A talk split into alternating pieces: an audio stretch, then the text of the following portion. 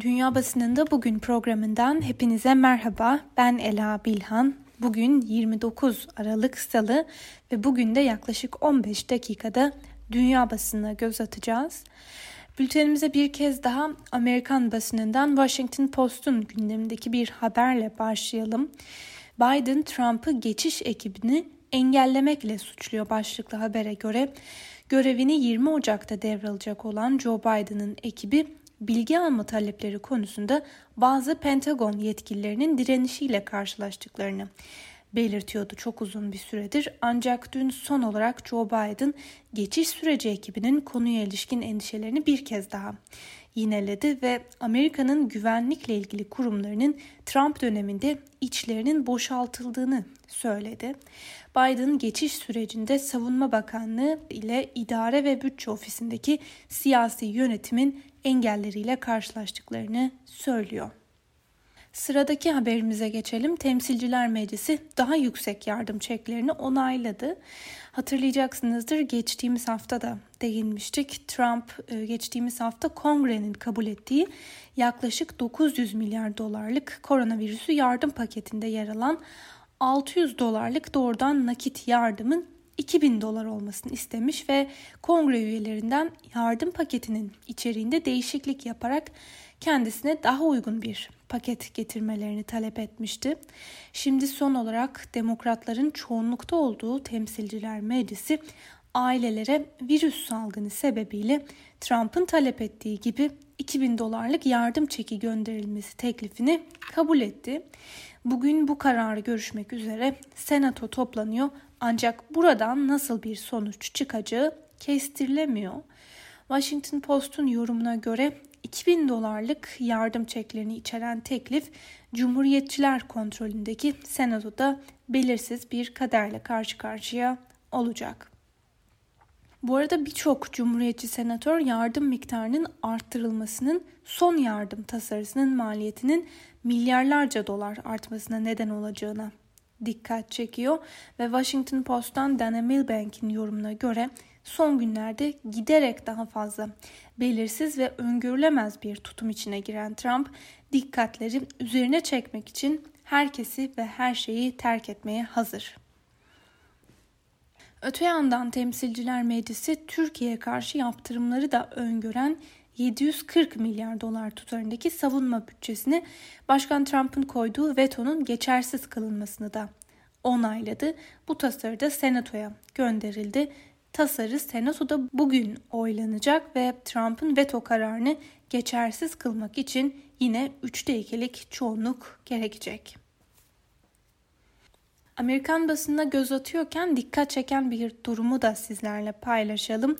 Trump'ı genel olarak başkanlığı boyunca desteklemiş olan New York Post gazetesi son günlerde Trump'ın yarattığı kaosa karşı manşetten Trump'a seslenerek şöyle yazmış.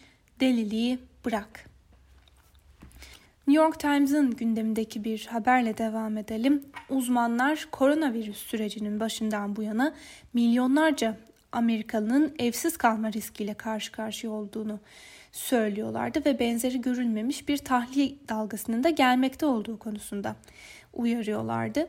Bazı eyaletlerde yerel mahkemeler kiracı haklarını savunan aktivistlerin yaptığı bir kampanya sonrasında tahliyeleri ertelemişti ve bugün New York Times'ın aktardığı habere göre New York eyaletinde de kirasını ödeyemeyen kiracısını evden çıkarmak yasaklandı. Böylece neredeyse tüm durumlarda geçerli olmak üzere ev sahipleri kiracılarını 60 gün süreyle tahliye edemeyecek ve kabul edilen bu tahliye karşıtı yasa ülkenin en kapsamlı önlemlerinden biri. Öte yandan gazetenin bir yorumuna göre de e, sadece New York eyaleti değil birçok eyalette tablo kötüleşirken Kentucky eyaleti de acı çeken bölgelerden biri.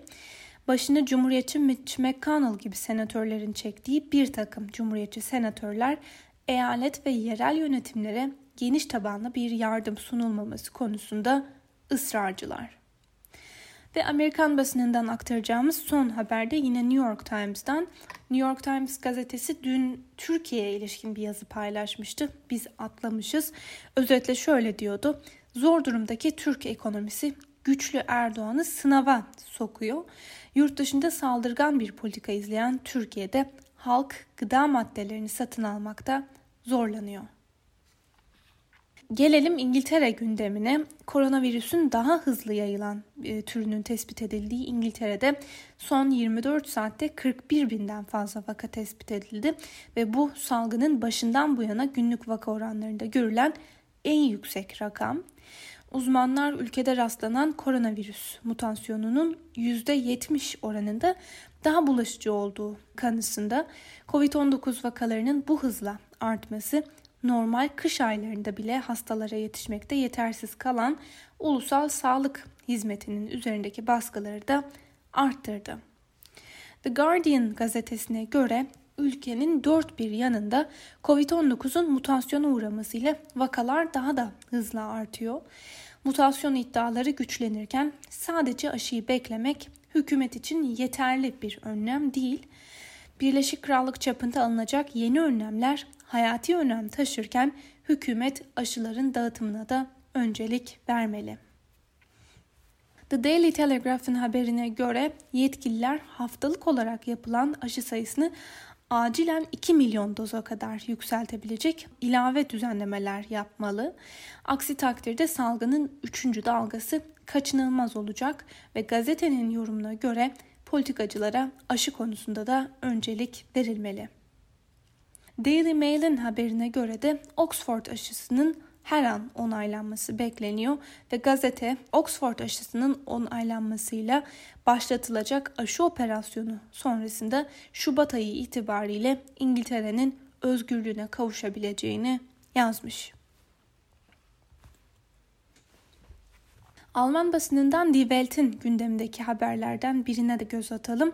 Almanya'daki hastaneler alarm veriyor. Hastane ve klinikler artan hasta sayısıyla artık neredeyse baş edemez hale geldiler. Öte yandan ilk bulgulara göre mutasyona uğramış virüsün Kasım ayında zaten Almanya'ya sızmış olma ihtimali üzerinde de duruluyor. Frankfurter Allgemeine Zeitung benzer bir şekilde hastanelerin bu yükle baş edemeyecek hale geldiğine dikkat çekerken bir diğer haberde ise triyaj meselesinin yani hangi hastaya öncelik verileceği konusunun da önemli olduğunu yazmış. Buna göre salgının başından bu yana tedavi görmeyi bekleyen birçok insanın ameliyatı ertelendi ve gazeteye göre bu her ne kadar iyi niyetli bir yaklaşım gibi gözükse de belirli grupları tehlikeye atmaktır. Çünkü bazı gruplar için tedavinin gecikmesi son müdahale şansını da yok eder. Deutsche Welle'nin bir haberine göre de koronavirüs inkarcıları terör tehlikesi oluşturuyor. Almanya'da iç istihbarattan sorumlu Anayasayı Koruma Teşkilatı sağ ve sol radikallerin yanı sıra koronavirüsü inkar eden kişilerin düzenleyebileceği saldırılara karşı uyarıda bulundu ve IŞİD'in Avrupa'da yeniden yapılanmayı hedeflediğini düşündüklerini de ifade etti.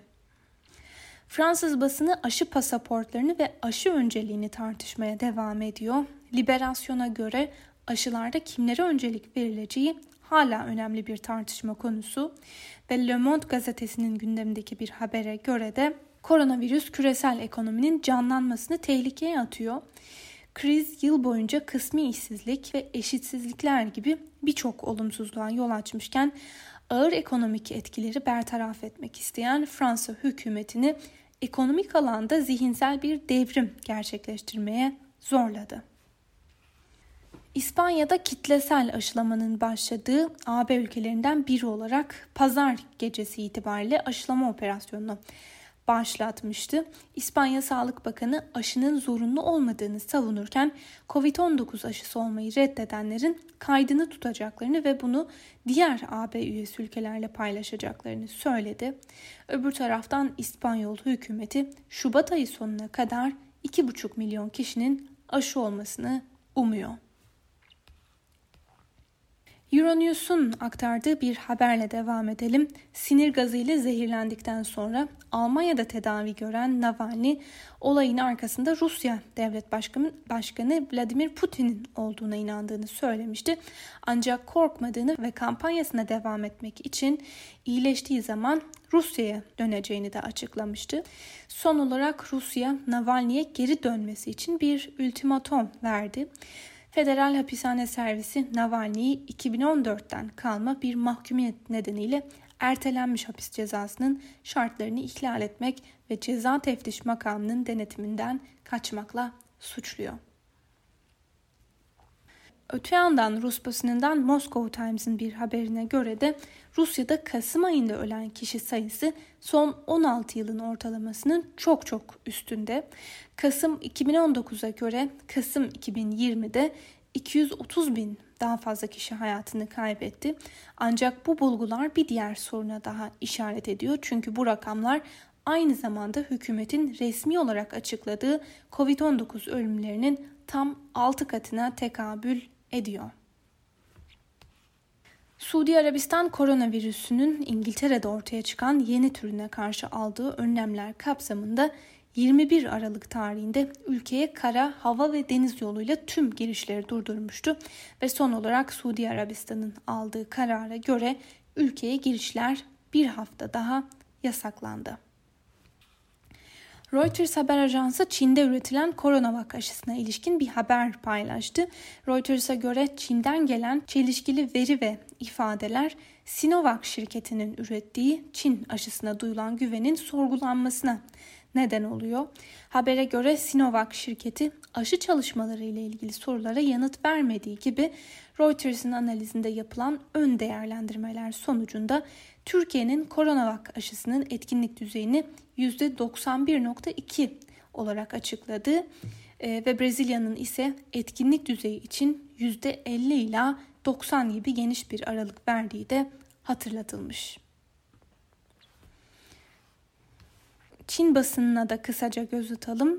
Çin'in Wuhan kentinde ortaya çıkan yeni tip koronavirüs salgını ile ilgili haberler yapan Çinli gazeteci 4 yıl hapis cezasına çarptırıldı. South China Morning Post'taki habere göre Şangay'da bir mahkeme Çinli gazeteciyi ortalığı karıştırmak ve halkı kışkırtmaktan suçlu buldu. Birkaç aydır açlık grevinde olduğu belirtilen gazetecinin duruşmaya sağlık nedenleri nedeniyle tekerlekli sandalyeyle katılmak zorunda olduğu da belirtiliyor.